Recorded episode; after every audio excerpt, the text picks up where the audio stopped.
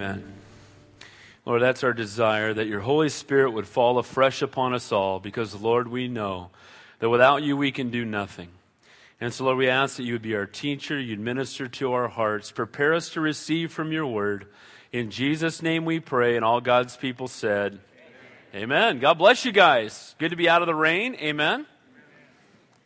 Do be praying about the building situation. We don't care about a building. What we care about is an opportunity to do more ministry. Amen? To, do, to have an opportunity potentially to have, I have a burden in my heart to start a Christian school at some point. I'd love to have a Bible college, a school of ministry. I'd love to see that place filled up seven days a week. Amen?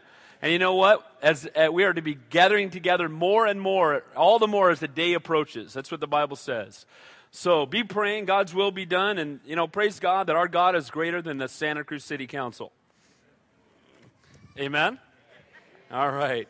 Uh, I do want to encourage the young adult group again Friday night. Let me encourage you to go. You know, a lot of times it's easy to come to church, and maybe if you're in that age group, kind of be isolated and. I, I guarantee you, go one time and you'll, you'll build some relationships. And the same is true for the men's study, the women's study, the married couples. If you're looking to build some relationships, let me encourage you to go. All right, turn your Bibles this morning to James chapter 1, continuing our verse by verse study through the New Testament. It's a blessing to have my dad share last week. It was a joy. And now we're uh, picking up where we had previously left off. Now, I'm going to give you a quick overview of the book of James, and then we'll dig into chapter 1. We'll see how far we get this morning. But James, while a common name in Scripture, in this case, this James is the half brother of Jesus. Think about that. Now, can you imagine growing up and your big brother is Jesus? I mean, you think you had it bad with a straight A student for a big brother or sister. Why can't you be like your big brother, right? Can you imagine having Jesus as a big brother? But the thing about James is, even though he grew up with Jesus, we know this, that he did not get saved until after Jesus rose from the dead. So even though he grew up in the same home with him, he, he witnessed his life from the front row, he still rejected him as the Messiah. And it wasn't until after the resurrection that he was saved. Now, some of us, again, maybe you're struggling. Maybe you come from a background where you were taught that Mary was a perpetual virgin. You need to read John chapter 7 and other places that they did indeed have many more children.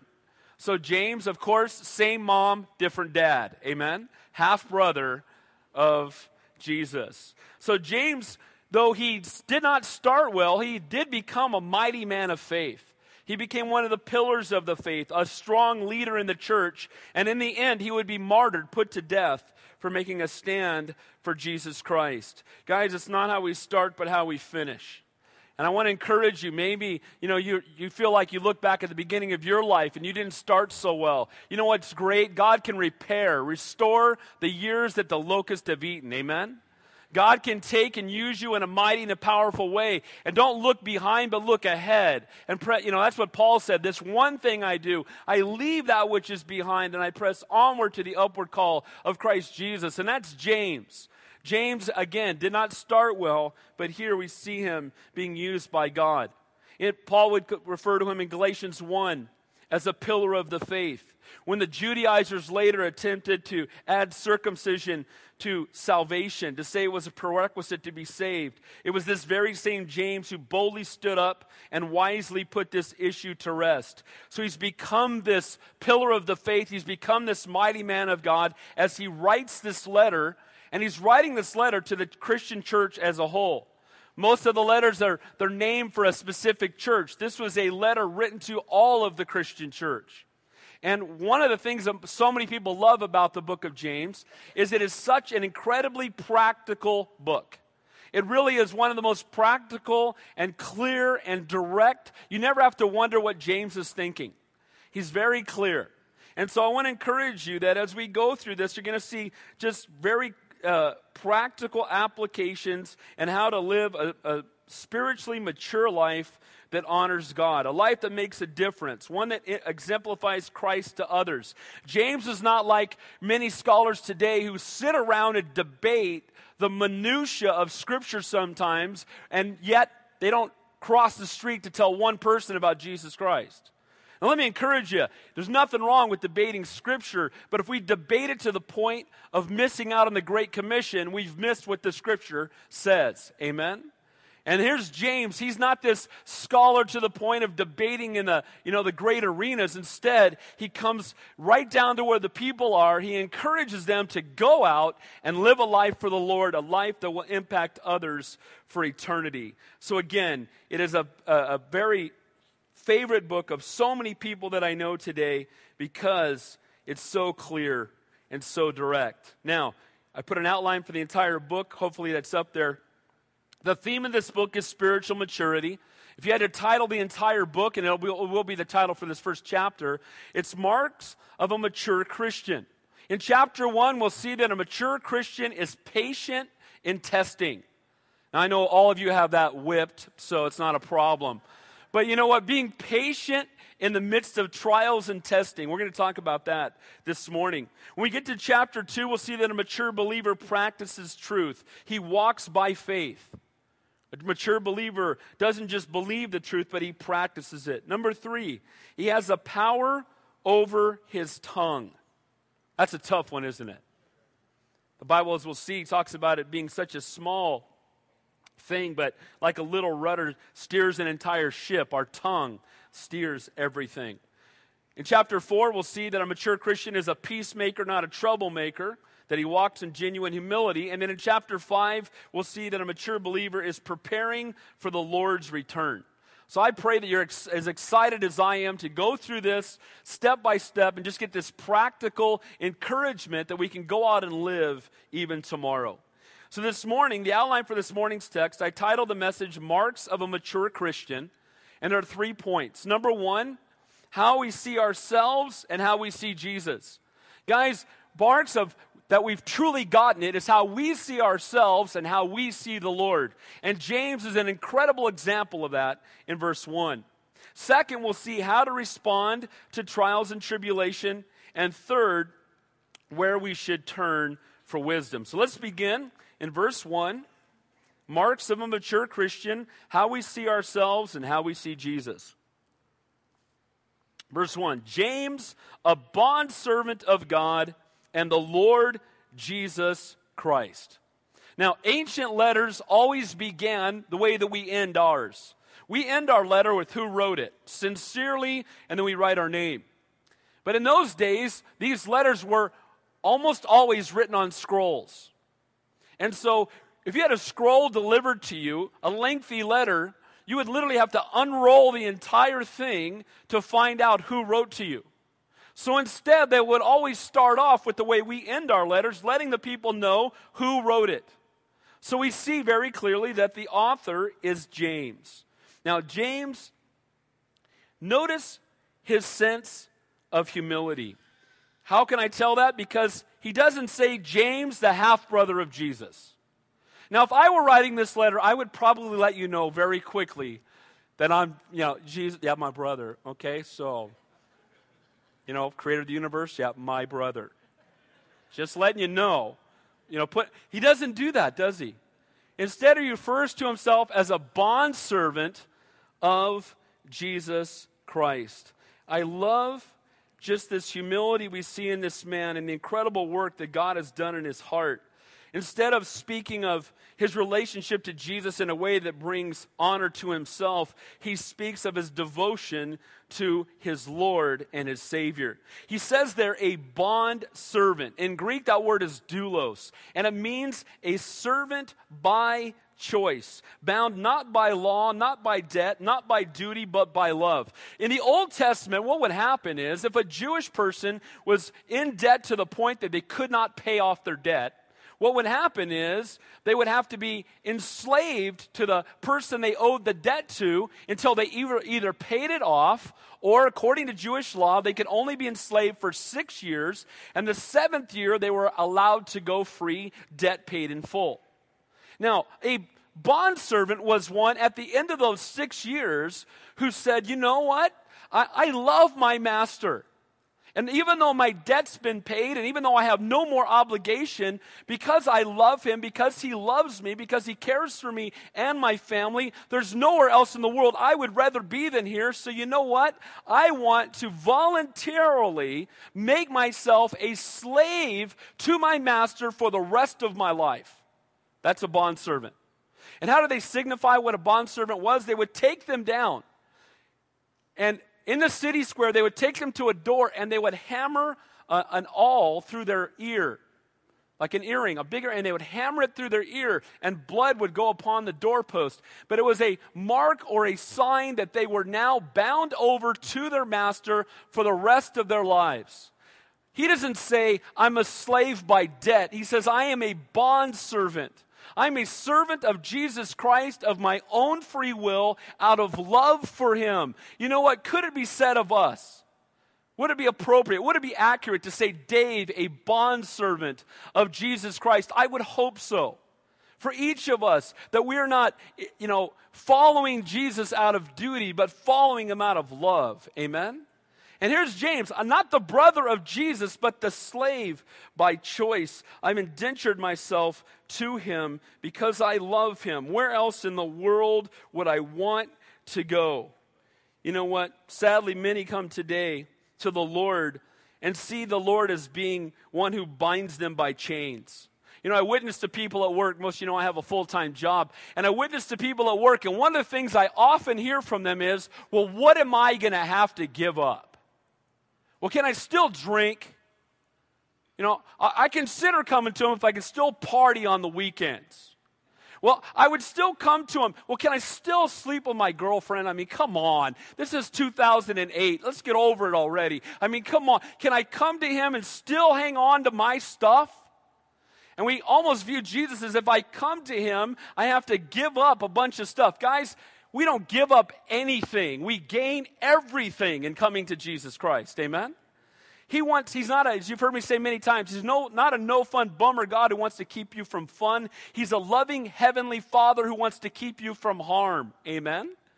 And we don't come to him and say, okay, I'm going to I'm gonna, I'm gonna bind myself to you and I'm going to put on a black robe and push a wheelbarrow full of rules around for the rest of my life and then I'll get to go to heaven. Guys, that's not Christianity. Amen? A relationship with Jesus Christ is incredible. It brings joy beyond anything this world has to offer. James understood that. He didn't see himself as bound by law, but bound by love. Guys, we need to understand his incredible love for us. That indeed, we don't give up anything, but we gain everything. I love James's heart. Notice how he sees himself.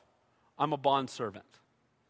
Not the brother of Jesus, a bondservant. A mature believer sees himself as a servant in desperate need of our master. Amen? And the more that we get to know him, the more we realize we need him. And the more honest we are about ourselves, we see our desperate need for him. Amen? Maybe you came here today and you think you're a pretty good person, and maybe compared to other people you are. But here's the reality you're a sinner in desperate need of a Savior. And we've all fallen short, and none of us is good enough.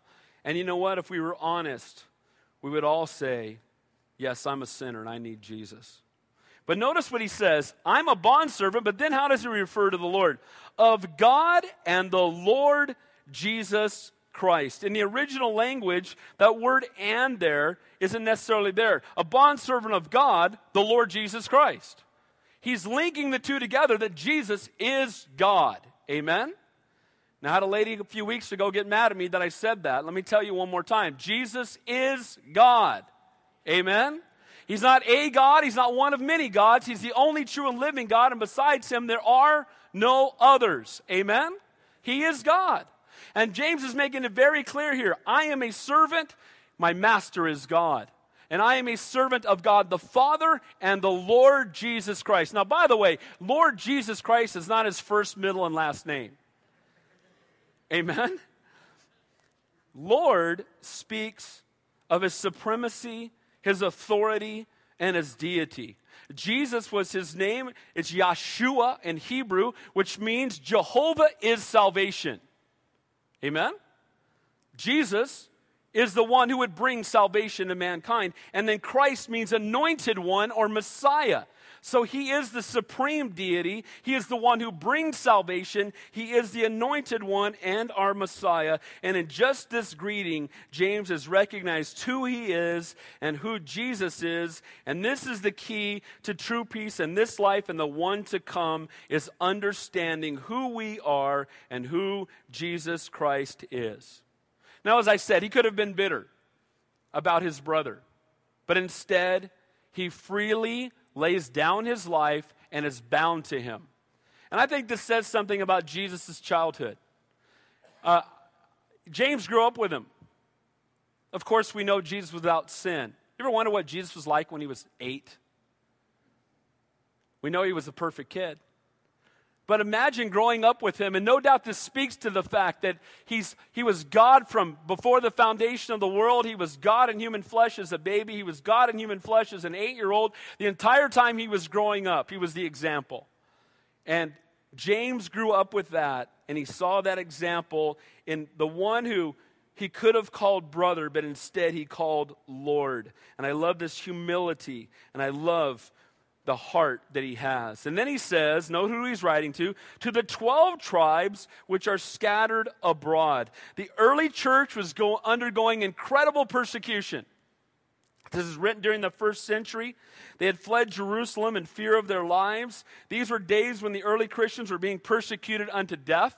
Christians were being imprisoned. Christians were being, were being beaten. Some had been burnt alive. Others are being fed to lions. And you know what? In the midst of all that, what Satan means for evil, God will use for good. Because they were all in Jerusalem. They were all mounted up close to each other. And because of persecution, guess what happened? The gospel went out to the entire known world. Satan thought he was bringing an attack upon God's people, and the persecution simply spread them out all over the place, and now many were getting saved. But he's writing this letter, and he says, To the 12 tribes which are scattered abroad, they are scattered again because of the persecution that they were, they were facing. Guys, here's a perfect example that when we are going through physical trials, we can be overwhelmed. We can start to doubt and question God. Doesn't He care? You know what, guys? It's not about my plan, but His plan. And if it means we need to be scattered so that His plan will come about, then scatter us. Now imagine putting yourself in their place. You, they were all living in their common land, in their common city. Now they're in a foreign country. They've left everything behind, many of them family members behind. They're in a new city, and now they are the ones to be the evangelists to, meet that, to reach that city or that country where they are. And in the midst of it, they're facing great persecution. And here comes this letter. This letter is written to those who have been scattered abroad. Guys, God was bringing about the Great Commission, and he was doing it through trials. Guys, trials are in our lives for a reason. Then he says, To the 12 tribes which scattered abroad, greetings. Now, this seems a simple enough way to begin a letter, but I love this. This is written to those who are scattered by persecution. This word greetings would be better translated rejoice. Now, you get a letter from somebody and you've had to flee, you've had to run away, you're running for your very life. You've seen maybe family and no doubt friends who've been beaten, some maybe even put to death. And you get a letter from one of the pillars of the faith, and he starts off the letter by saying, Rejoice. I can almost imagine that they must have thought, Does he have any idea what we're going through? has somebody write James a letter back and tell him what's going on over here? Because obviously he has no clue. How can he say rejoice? Doesn't he know what we're facing? Sometimes when we're in the midst of trials, a Christian will come up to you and encourage you and talk about the goodness of God, and you, ah, it's good last week. You don't know what's going on in my life right now. If you knew, you wouldn't be saying it. You know what? God is good all the time. And no matter what's going on in your life, He's a faithful God. And He's saying to them, Rejoice. Now, the following verse makes it very clear that not only does he understand, But the Holy Spirit has given him an incredible perspective on their circumstances. He's about to shed light on the fruitfulness produced by the trials they are going through. So, marks of a mature Christian number one, how we see ourselves and how we see Jesus. Number two, how we respond to trials and tribulation. I want to make a real clear point. We're not talking about temptation. We'll talk about that next week. Trials are things that are unavoidable that have nothing to do with sinful behavior. God allows them in our life for a reason. Temptation is something that comes from the enemy who's trying to draw us away from God. So, this morning, we're not talking about temptation. We'll talk about that next week. We're talking about trials, those difficulties of life that God allows in our lives for a reason. So, they see the word rejoice, and if that didn't get to them, verse 2. My brethren, count it all joy when you fall into various trials. He's like, uh, he must be out of his mind. We're supposed to be happy about this. By the way, just as a quick side note, the first time I ever taught the Bible to adults, I've been teaching uh, the youth group, which is about six kids around a table. I was in my early 20s, and there were about six kids. I taught maybe four Bible studies in my life and I go to church on a Wednesday night. I'm sitting in the front row with my wife, waiting for the Bible study to start. The senior pastor's secretary comes out and says, Oh, Pastor John wants to talk to you. I go into his office thinking he needs my help, and the phone is off the hook. I pick it up. He says, I'm stuck at the airport. You're teaching. I'm like, I'm teaching when? He said, Oh, you probably got five minutes. I'm sure worship's just about over. I'm like, dude, that is not even right. And so I taught James chapter 1 Count it all joy, my brethren, when you fall into various trials, because I was in one. I was like, you know, what speaks to me at the moment? James chapter 1. But here's the point. He's in context, these again, they've left their homes and they're dwelling in a foreign country, and so easy in the midst of this to feel like the trial is running everything. So easy in the midst of the trial to put our focus on the trial, on our circumstances, and take our eyes off of God. You hear me talk many times, often about, you know, the storm that kicked up. As the Lord said, we're going to the other side of the sea. The apostles get in the boat, the storm kicks, kicks up, and they say, Doesn't he care? Because the Lord is sleeping. They panicked because their eyes were on the waves when their eyes should have been on Jesus. If their eyes had been on Jesus, they'd have been napping with him, resting in him. Amen?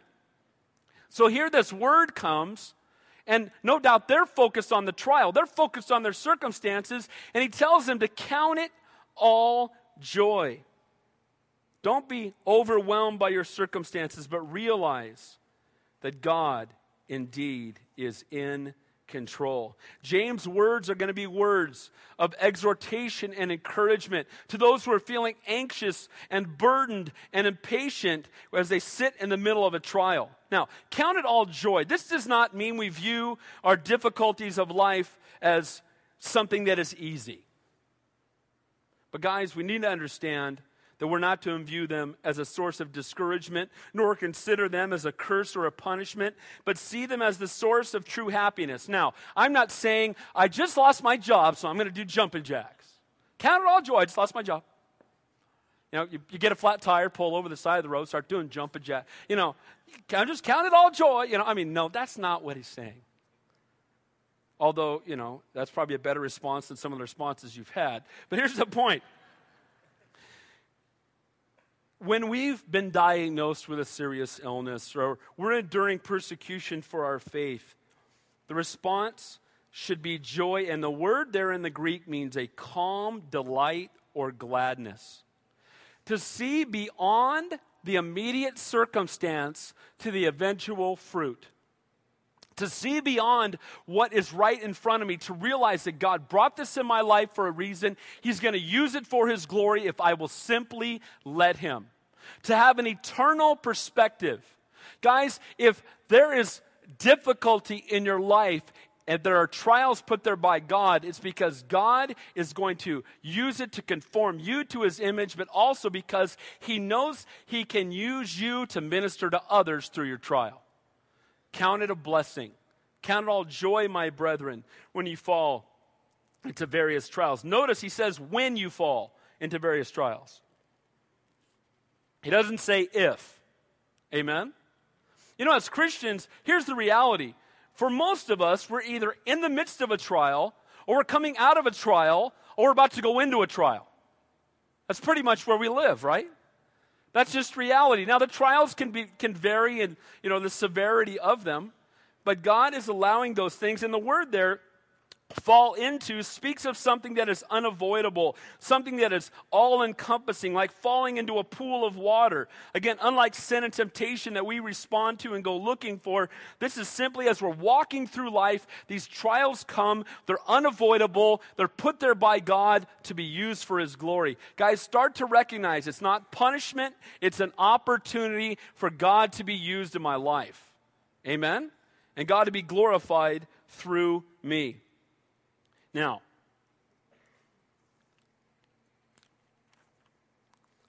nobody in this room is above trials. And sometimes we look at others and we think, boy, they've got it easy. We have no idea that the trials that the people in this room are going through right now. You know, and, and I don't want to use myself as an example, but just briefly, because sometimes it, it comes off wrong. But just so you know, your pastor goes through trials just like everyone else. The last several months have been a real difficult time for my family. Most of you know my dad went in for uh, you know, a fairly common surgery and ended up spending many, many months in the hospital. And, you know, it was a heavy duty time for our family. It was certainly a trial. Uh, in the midst of it, I went back to work, and I went, when I first got there, I got my first few paychecks, and they were for zero money because they said when I left the company many years ago, I still owed them a bunch of money that I didn't know about from somebody who didn't pay. And I'm like, oh, this is working out pretty nice. Got a new job? Am I getting paid? You know, and things like that. And these are just little things. And again, all of those things are opportunities because my parents' time in the hospital turned into an opportunity to witness to nurses and staff and people. And you know what? God had them, us there for a reason. And you know what? When we don't get paid or we get shorted or mistreated by our boss, you know what? That's an opportunity for us to stand up for God, not when things are perfect, not we're on the cruise ship to heaven, but in the midst of difficulty, let them see God still being glorified in our lives. Count it all joy, my brethren, when you fall into various trials. And we'll see some biblical examples in a moment. I want to say this too. I know that there are people in this room right now going through some really tough times. I know it because I'm your pastor and you ask for prayer.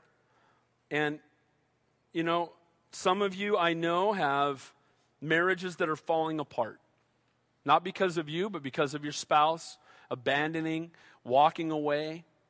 And that is incredibly heartbreaking. Some of you have children in rebellion, and it just breaks your heart every day. Some of you, or many of you, are out of work right now, not knowing how your family's going to eat in two weeks. Several have dealt with recent deaths of, of spouses and family members. Still, others are witnessing the heavy consequences of sin upon those they love who are close to them. And it's times like this that we can start to doubt or question God. And his exhortation here is do not run from God, but run to him. Understand that you're not alone, that he loves you. He saw this coming and He wants to put His arms around you in the midst of this storm and walk with you through it. Amen? Count it all joy, my brethren. Trials are not by accident. And in the end, as we walk through them faithfully, they do and they will produce fruit. God will be glorified. Look at verse 3. It says, knowing that the testing of your faith produces patience. So here's why we should have joy because the testing of our faith produces something in us. There's a natural fruit or a byproduct of going through tests and trials. The word patience there in Greek is hupomone, and it doesn't speak of passive waiting but active endurance. He's saying the test doesn't produce a patience where you can just sit around and wait. It produces a patience where you can actively endure and continue to press on in the midst of difficulty. You know the people that I admire the most as far as believers? Those who've been through the most incredible trials and yet are still on fire for God.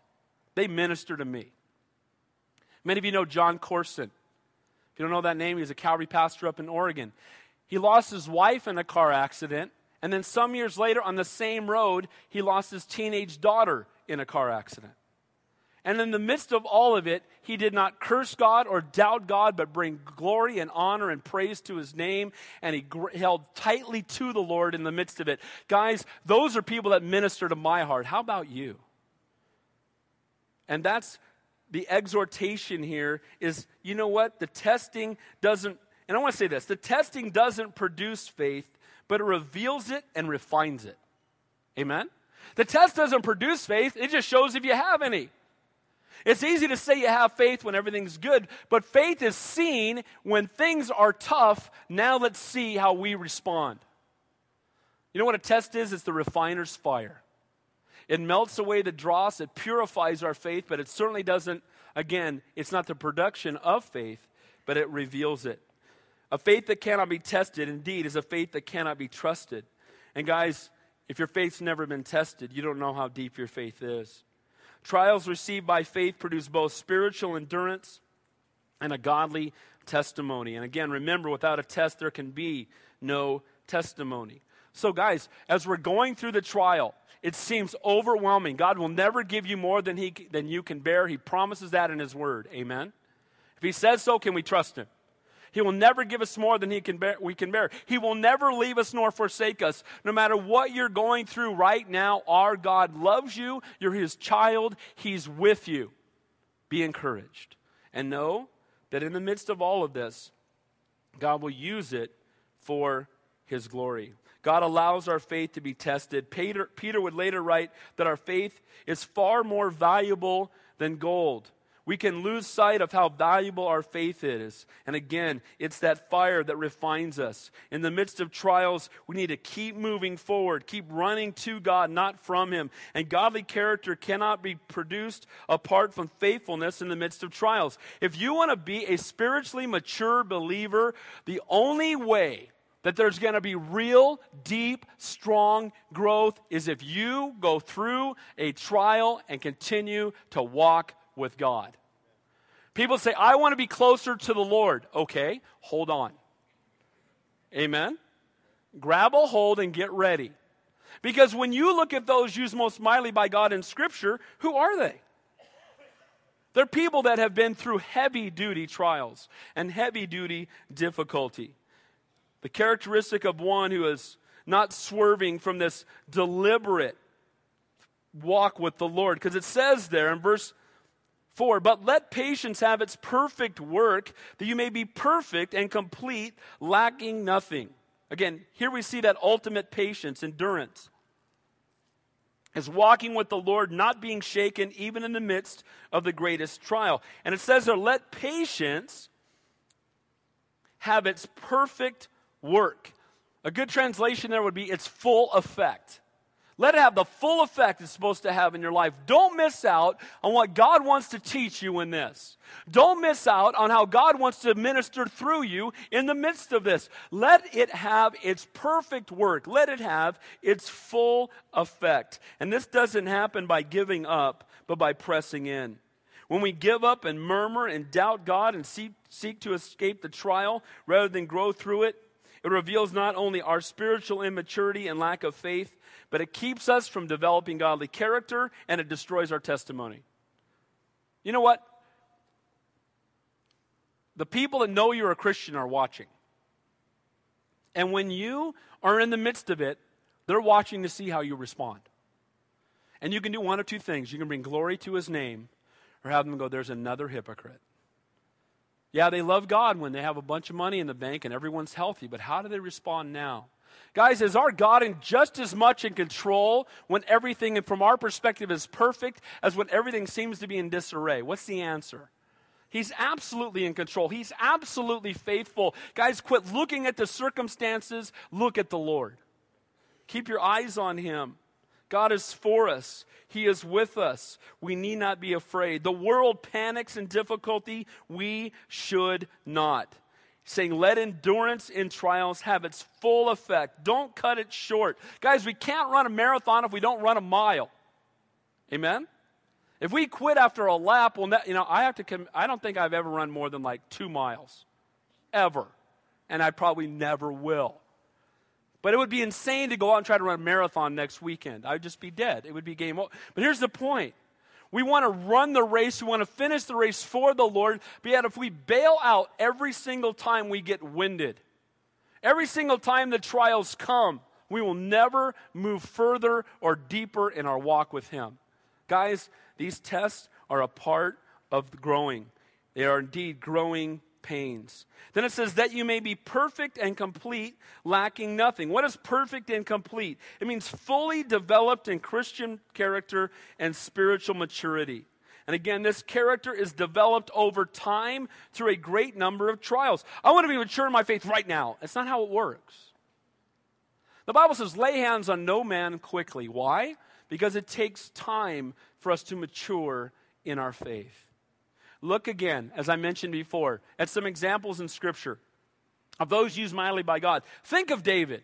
How did David start out? He was a shepherd boy watching sheep, killing lions and bears with his bare hands, or maybe with his slingshot, having no idea that that was preparation to fight Goliath. You're going through a trial, you have no idea what God's preparing you for next.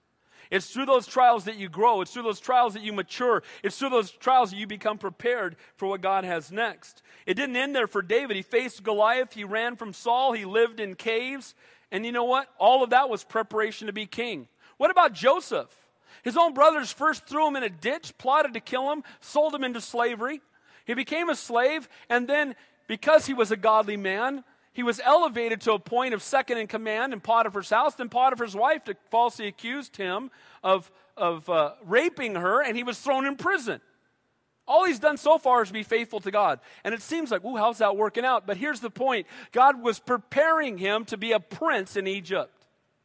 Guys, it's those trials when we think we don't understand that we must trust that God is faithful. He hasn't forgotten about you. You're always on His mind. You're His treasured possession. It's not happening by chance. He loves you. Amen?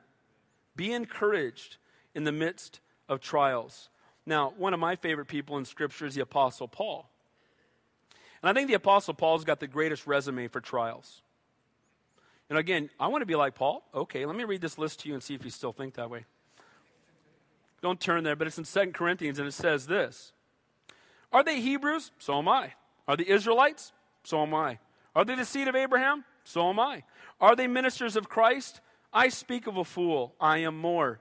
In labors more abundant, in stripes, that's beatings, above measure. In prisons more frequently, in deaths often. From the Jews, five times I re- received 40 stripes minus one. Three times I was beaten with rods. Once I was stoned. That's with rocks, okay?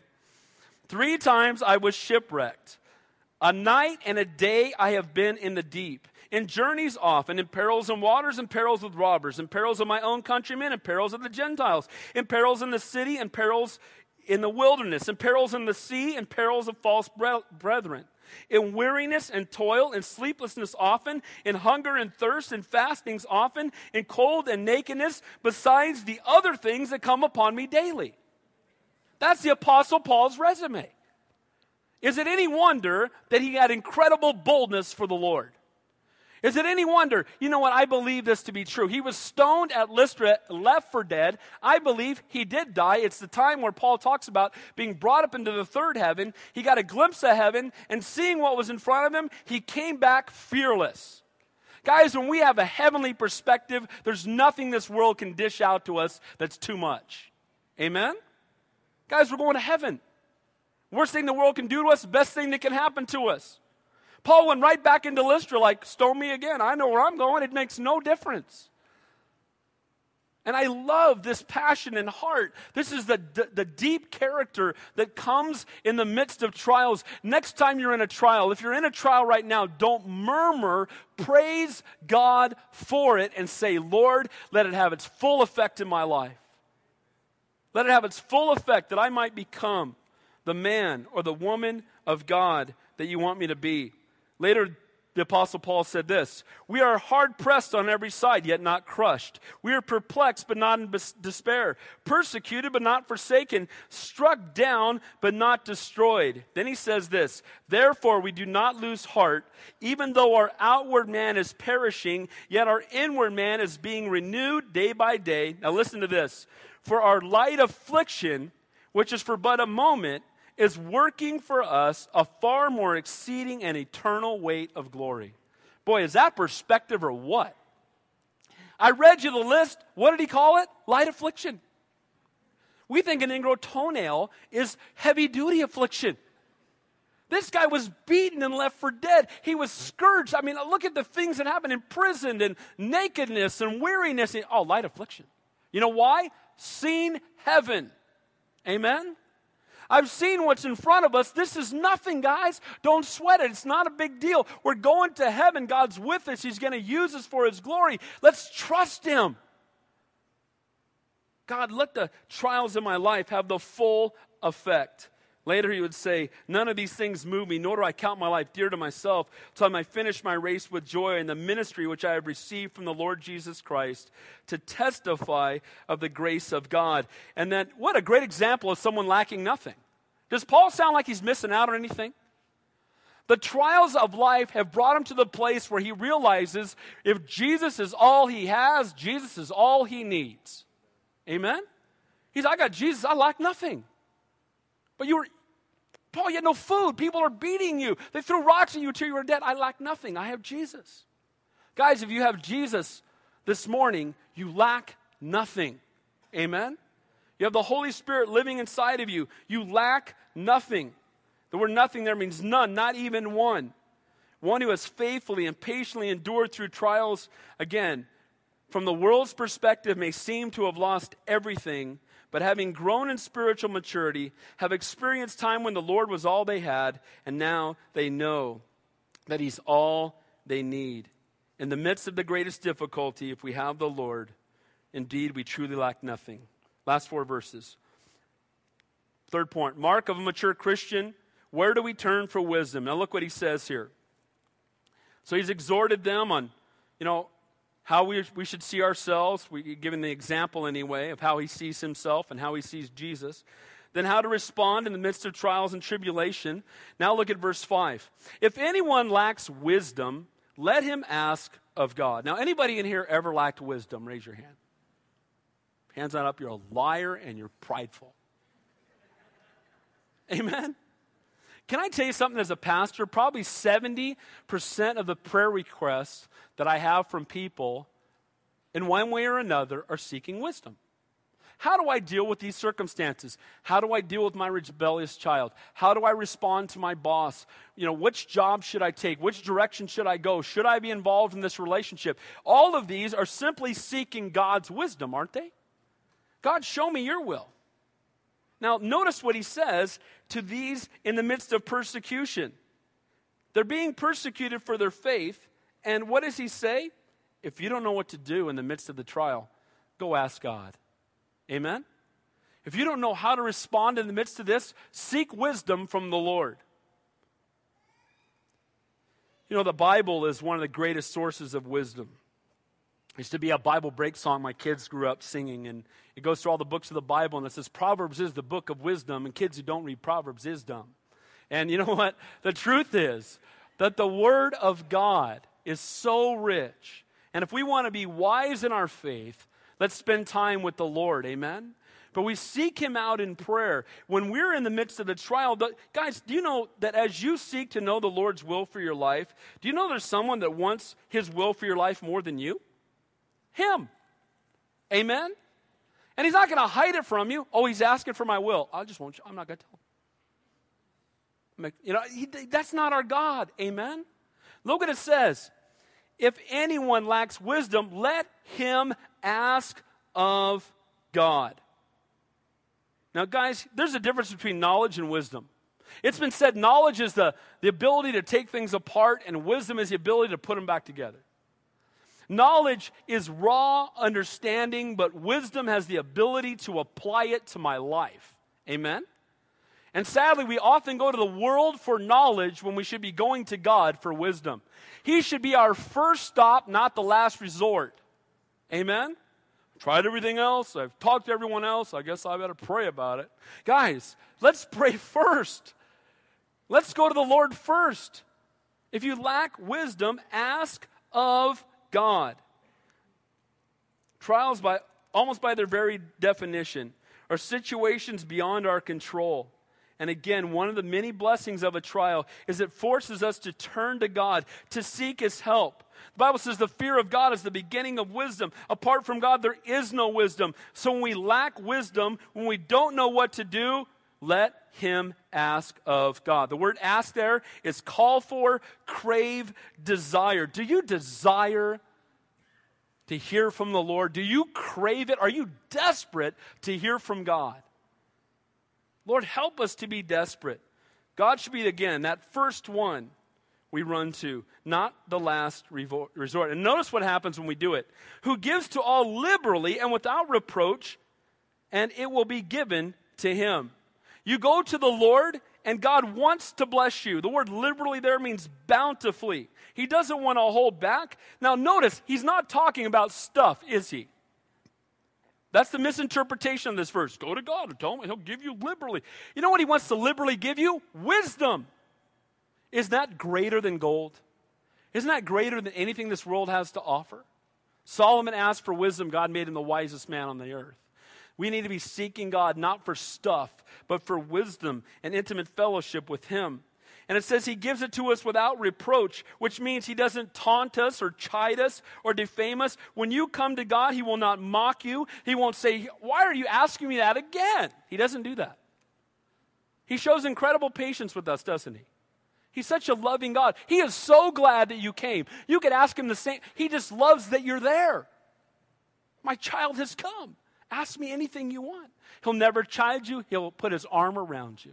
He'll encourage you and he'll bless you and he'll minister to you. You're his child. He loves you. Notice again, it says, and it will be given to him. If we seek godly wisdom, he promises to give it to us. Now, I want to say this. Sometimes he makes us wait to get the answer. Why? Because it's his will and his time, not ours. Amen? We pray in our time, God answers in His time. His timing is perfect, and we need to learn to trust Him and to rest in Him. Verse 6 But let him ask in faith with no doubting, for he who doubts is like a wave of the sea driven and tossed by the wind. Guys, if we come and we ask and we do not believe that He is faithful to His promises, we are wasting our time. We come to God and say, you know what? I believe what you say in your word. I believe the promises you've made. I'm going to pray. I'm going to seek you, and I'm going to wait until you tell me what to do. I'm not going to go ahead of you. I'm not going to go before you. I'm going to rest in you. And when you tell me to go, that's when I'll go. I'm waiting on you, Lord. I'm trusting in you. You know what's best for me. That's truly coming to Him in faith. But the one who doubts is like a wave of the sea tossed by the wind. You know, it's so sad when, we, when there are those who doubt. They, they have enough faith to ask God, but not enough faith to, to stay by Him, to wait upon Him. The word doubting there is wavering or to hesitate, stagger. Without faith, it is impossible to please God or to hear from Him. We don't come questioning or doubting, but believing. Amen?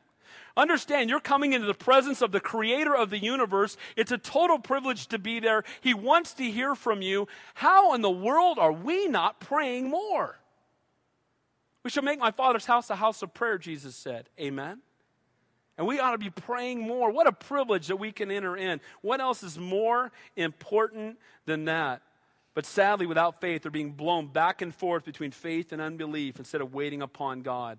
Verse 7 For let no let not that man suppose he will receive anything from the Lord. He is a double minded man, unstable in all his ways. Hebrews 11 6 says, But without faith it is impossible to please him, for he that comes to God must believe that he is, and he is the rewarder of those who diligently seek him. Faith is not stepping out into the unknown, but it's stepping out in obedience to the word of God. God said it, I believe it, that's enough, let's go do it. Amen? He promises, we trust his promises.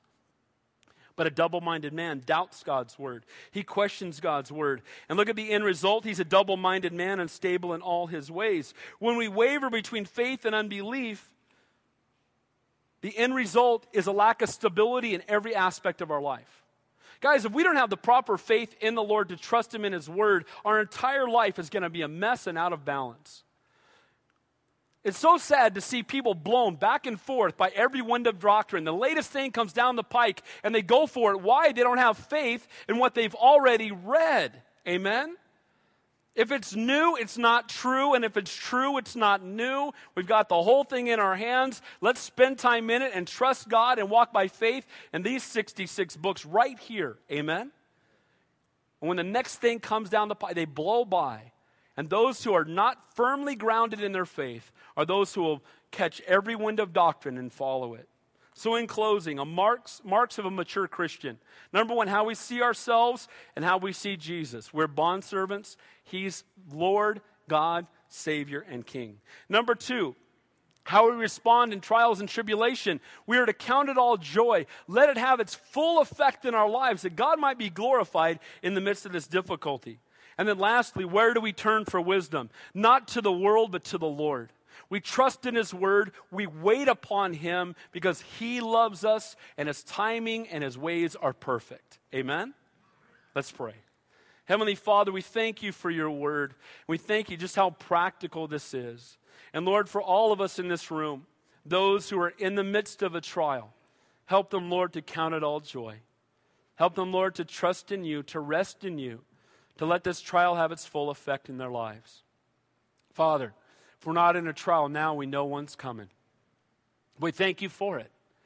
And God, I pray in the midst of it that we would not be doubting you, questioning you, murmuring against you, but Lord, holding tight to you. You're such a faithful God. You never give us more than we can handle. Lord, be glorified in our lives. Help us to live in such a way that people will see Jesus in us, that we will reflect you we love you and we praise you. In Jesus' name we pray. And all God's people said, Amen. Let's stand and close the worship song.